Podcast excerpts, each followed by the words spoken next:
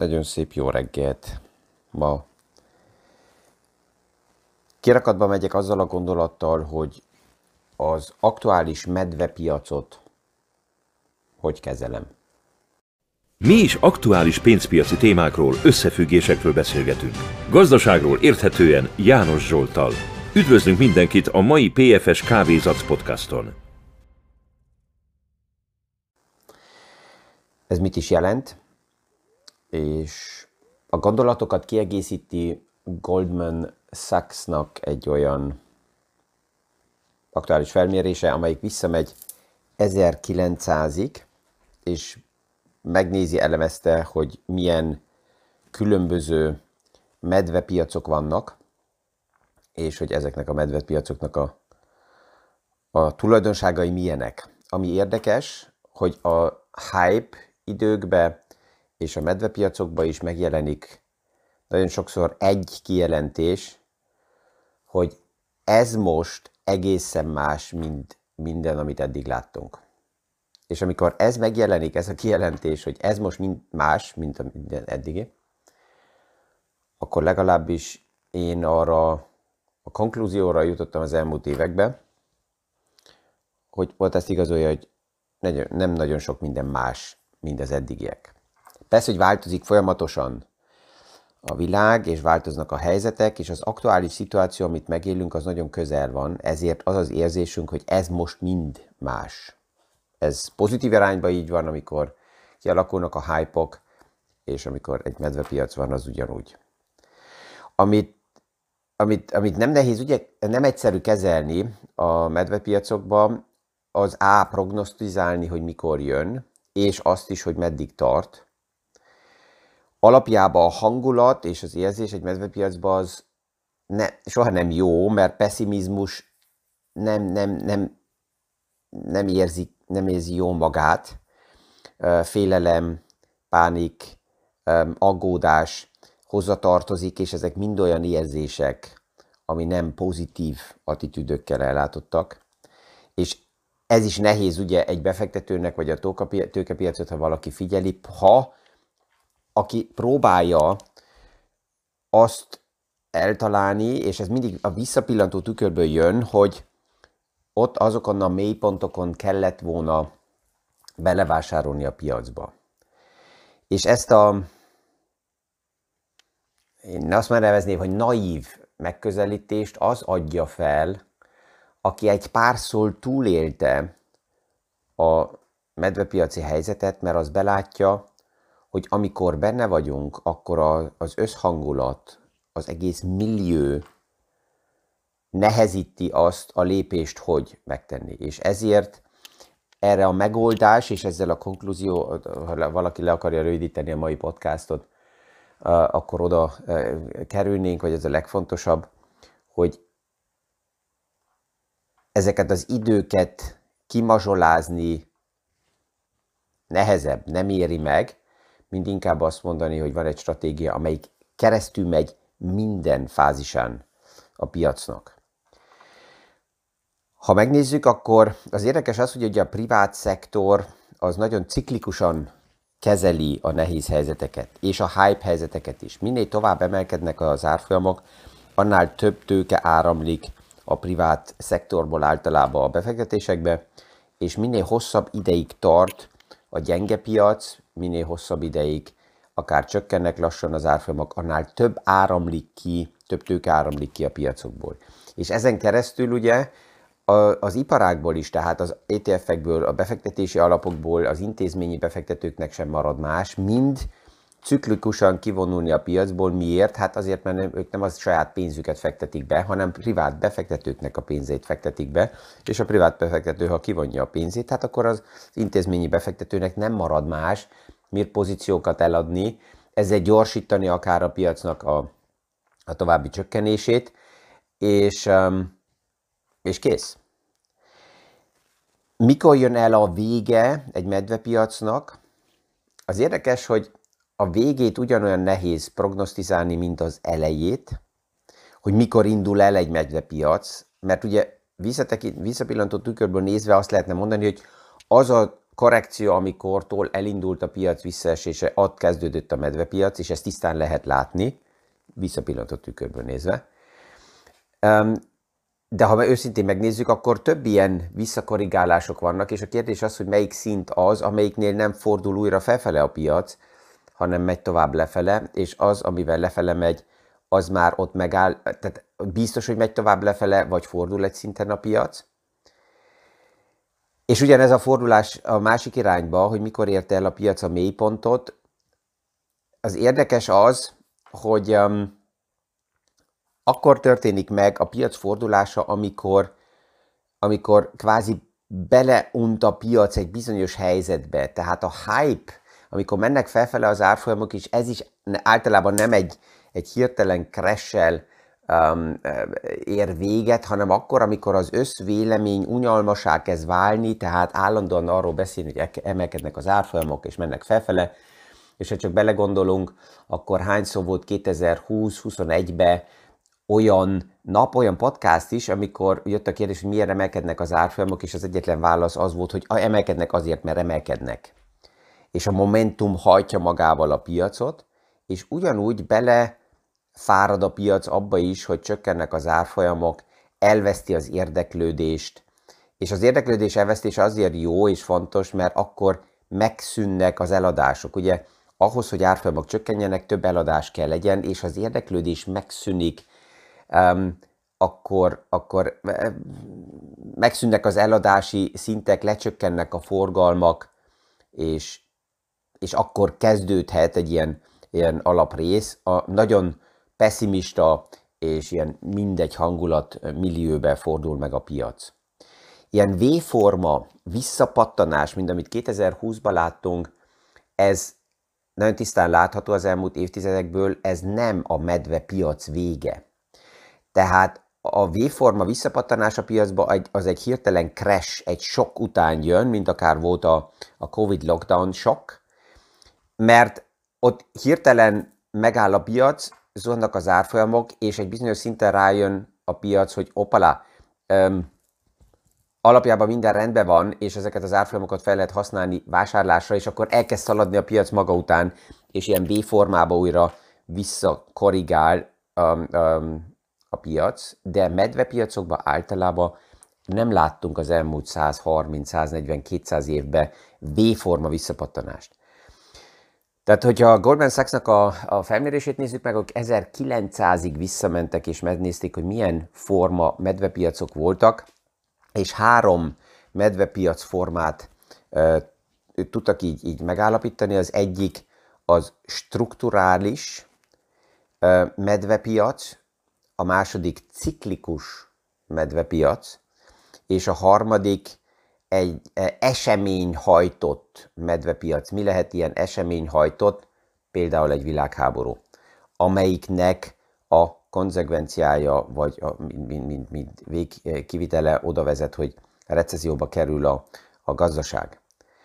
Na most mi az, amiben most benne vagyunk?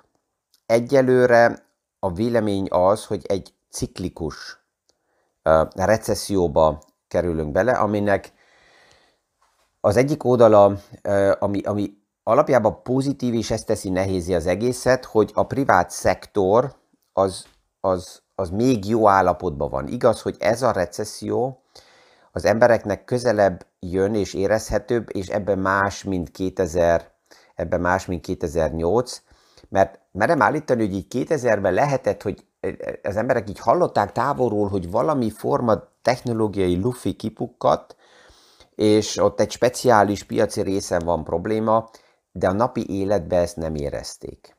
2008 után is az emberek észrevették azt, mert volt ugye olyan megállás, hogy mit tudom, kényszer szabadságra kellett menjenek az emberek, vagy ugye akkor még a, a nagyon sok országban, ahol devizahitelek voltak, itt hirtelen a hitelpiacban nagyon nehéz problémák jelentek meg, de egy nagyságrendileg 2008 is a nagy széles tömeget nem érintette, hanem így, akik közel voltak a piachoz, észrevették, hogy valami van, a nagy tömeg nem. De most, ha valakinek elege van a híreket hallgatni, és azt mondja, hogy oké, okay, akkor most hagyok mindent, és elmegyek, bevásárolok, hogy legyen egy jó vacsora, az elmegy a benzinkúthoz és a kasszához, és akkor ott egyből érzi azt, hoppala, érzi azt, hogy akkor van egy nagyon erős infláció is. Ez, ez az, ami, ami a privát szektornak alapjában jó érzését egy picit gyengíti, és a negatív, negatív reálhozam az, ami most szélesebben megérkezik, főleg a kisebb pénzhez is. És ez persze, hogy a hangulatot is tudja változtatni, de még nem vagyunk ott. Tehát a hangulat még nem változott meg, és ez a, a, a véleményem Goldman Sachsnak, hogy ezért um, ciklikus ez a recesszió. A ciklikus recessziónak általában az a tulajdonsága, hogy elég rövid. 6 és 18 hónap között tart, és ebben normális esetben a ciklikus recessziókban a központi bankok bele tudnak nyúlni és tudnak segíteni. Ami pillanatnyilag abból a szempontból nehéz, mert e, nem a kereslet oldaláról jött ez a recesszió, nem a kereslet oldaláról, hanem az ellátás oldaláról. És ez egy lényeges különbség, hogy az aktuális recessziót az ellátás magas kereslet mellett váltotta ki, mert az, az, a keresletet motiválni a központi bankoknak kvázi elég egyszerű. Kamatcsökkentéssel, stimulussal, plusz motivációval, ezzel a keresletet el lehet indítani és magasan lehet tartani. A, az ellátási struktúrák problémáját likviditással nem tudják megoldani a központi bankok.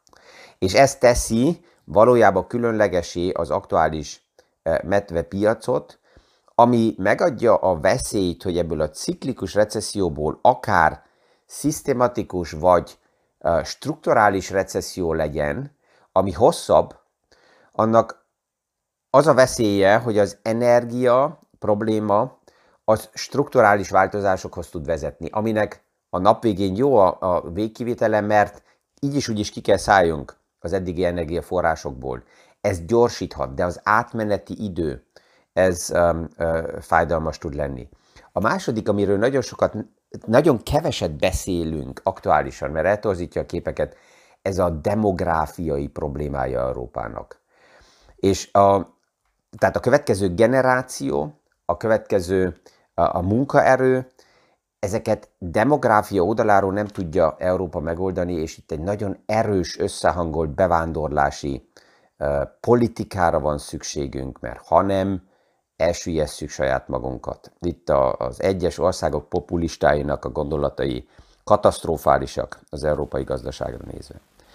És a másik, a harmadik pedig regionális problémák lehetnek, hogy egy-egy regió azzal az izolációval, egy-egy ország, amit, amit csinál, ezzel beledől egy olyan nehéz recesszióba, ami a regiót érinti, és az azt is jelentheti, hogy akkor például egy Európán belül egy-egy ország sokkal súlyosabban érintett lesz, mert um, annyira elzárta, elszigetelte magát a többi előnyöktől, a lehetőségtől keresztbe segíteni egymásnak gazdaságilag, hogy itt strukturális recesszióba kerül.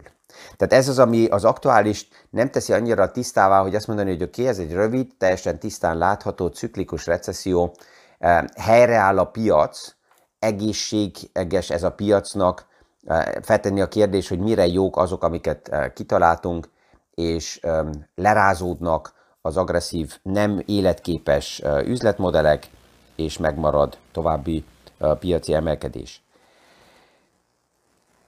A ciklikus recessziókban Goldman Sachs felmérése szerint a 30% a downside.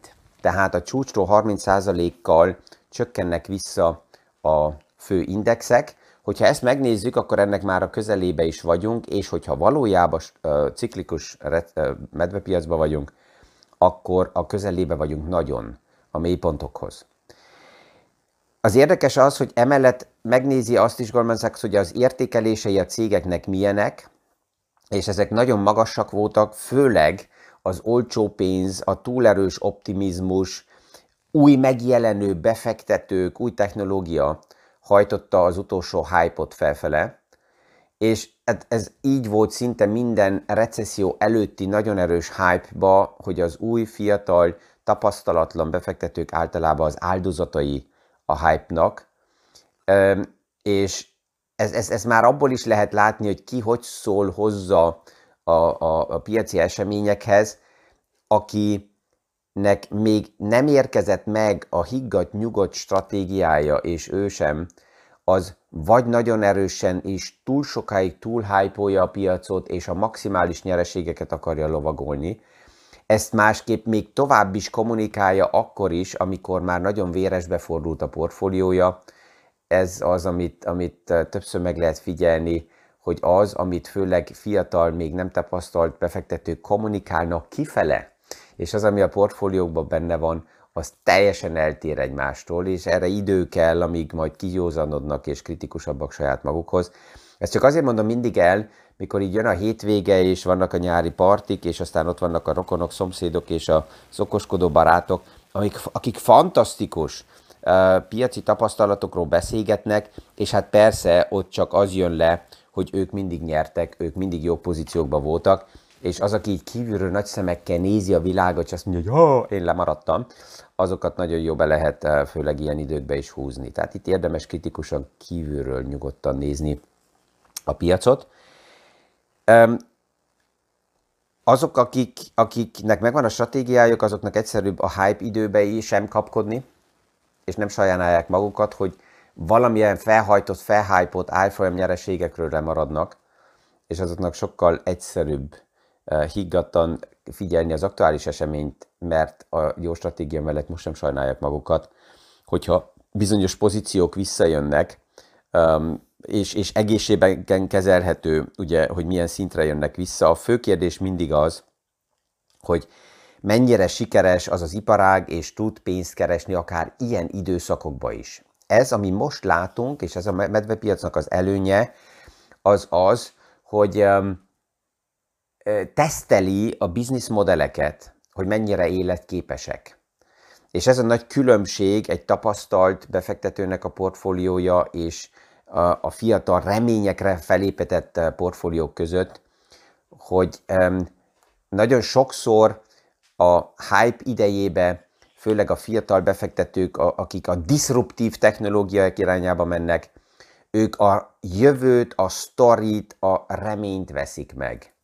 Egy tapasztalt befektető pedig az aktuális tényeket veszi meg. És nem azt mondja, hogy nekem elég, hogy majd később keressen pénzt az a cég, hanem én azt akarom látni, hogy most keres pénzt ez a cég. Ez lehet, hogy a korral is összefüggő, mert egy tapasztaltabb, idősebb befektető azt mondja, hogy oké, okay, majd, hogy később mi lesz, azt sejtem, legalábbis velem, az, hogy a befektetéseimnek milyen az állapota, azt most akarom látni egy fiatal, az azt hiszi, hogy végtelen az élet, és ezért majd később pénzt is lehet keresni, most a reményeket finanszírozzuk. Ez főleg olyan időkben, mikor fordul a piac, ez veszélyes hozzáállás tud lenni. Tehát pillanatnyilag, ami a piac árakba be van árazva az árfolyamokba, az egy rövid, ciklikus recesszió. Hogyha ez tovább billenne nehéz recesszióba, az még nincsen beárazva, akkor még az árfolyamok mennek vissza.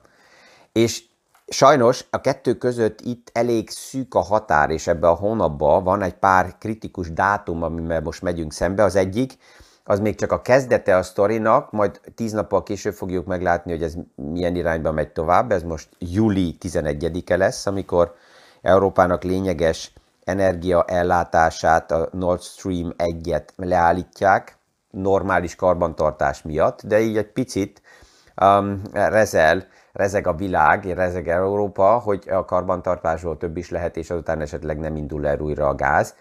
Ugye ezt láttuk egy pár nappal ezelőtt a kazakh um, olaj um, beszállításnál, hogy ups, Putin, Putin barátunk ráébredett arra, hogy ó, most a természetvédelem miatt felül kell vizsgálni, hogy az a, az a vezeték az teljesen jó-e, mint hogy ez neki fontos lenne.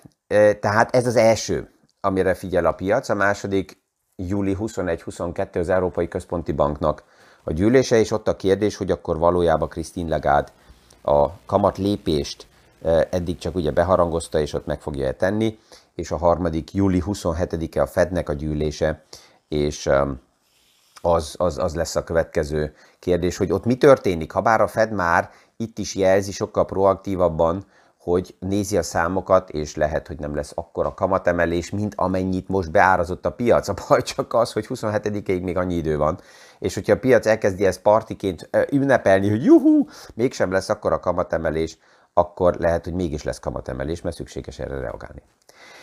Tehát ez a játék a központi bankok oldaláról a gázzal, a fékkel, a gázzal az elég, elég nehéz, és, és ugye ezt a, az ellátási problémát próbálja azzal a központi bank esetleg megállítani, hogy egy rövid ciklikus recesszióba hagyja a piacot azért, hogy azután megint stimulusszal és támogatással felkarolja a piacot, tehát a QE 3, 4, 5, 6, meddig verzióba menne a piac. És ebből a szempontból nézve, hogy kezelem a medvepiacokat, ha már nehéz prognosztizálni, nehéz azt mondani, hogy mikor a vége, én személyesen azt kell mondjam, ez lehet, hogy ezotérikusan hangzik, hogy üdvözlöm és örvendem, hogy itt van, és használom portfólió tesztre és tesztekre azt megnézni, hogy hogy reagál egy ilyen helyzetbe a portfólió, és alapjában azt kell mondjam, hogy ha valakinek a portfóliójában ma 60-70-80 százalékos visszaestet lehet látni, akkor nem az aktuális recesszió a probléma, nem az aktuális medvepiac a probléma, hanem az alapösszeállítása a portfóliónak a probléma. Tehát ez az aktuális helyzetet érdemes egy ilyen stressztesztnek nézni, hogy ez mit tesz a portfóliómba, és mit kell itt ott korrigálni, és ha nem passzol, hát akkor belenyúlok, és korrigálom, és átállítom a dolgokat, és egy gondolat nekem megvan legalábbis, hogy a jó az, hogy a gazdaság és a vállalatok minden körülményre reagálnak. Nekik az a feladatuk, hogy alkalmazkodjanak, és elég gyorsan alkalmazkodjanak. Ebből a szempontból nézve a portfóliómnak, a pénzemnek az a része, amelyik be van fektetve, és rá van bízva gazdaságokra, amelyek igenis transformálódnak, mert más választások nincs, és egy szerepük van a tőke elvárásainak megfelelni. Ez még mindig jobb helyen van, mintha nem tennék semmit. És ezzel remélem, hogy így a, az a szemszög, egy, egy plusz szemszög segít az aktuális helyzetet higgadtabb, nyugodtabban kezelni, és nem a menekülésekkel foglalkozni, hanem egyszerűen befogadni, elfogadni, hogy a gazdaság fejlődéseihez minden fázis hozzá tartozik. A stagnálás, a recesszió, a hype, a boom, minden fázis. És ezek egy portfólióba, egészséges formába érdemes, hogy mindig benne legyenek. Ezzel kellemes hétvéget kívánok mindenkinek, és viszonhallásra a hétfő reggeli PFS Kávézatsz podcastig. Mi is aktuális pénzpiaci témákról, összefüggésekről beszélgetünk. Gazdaságról érthetően János Zsoltal. Üdvözlünk mindenkit a mai PFS Kávézac podcaston!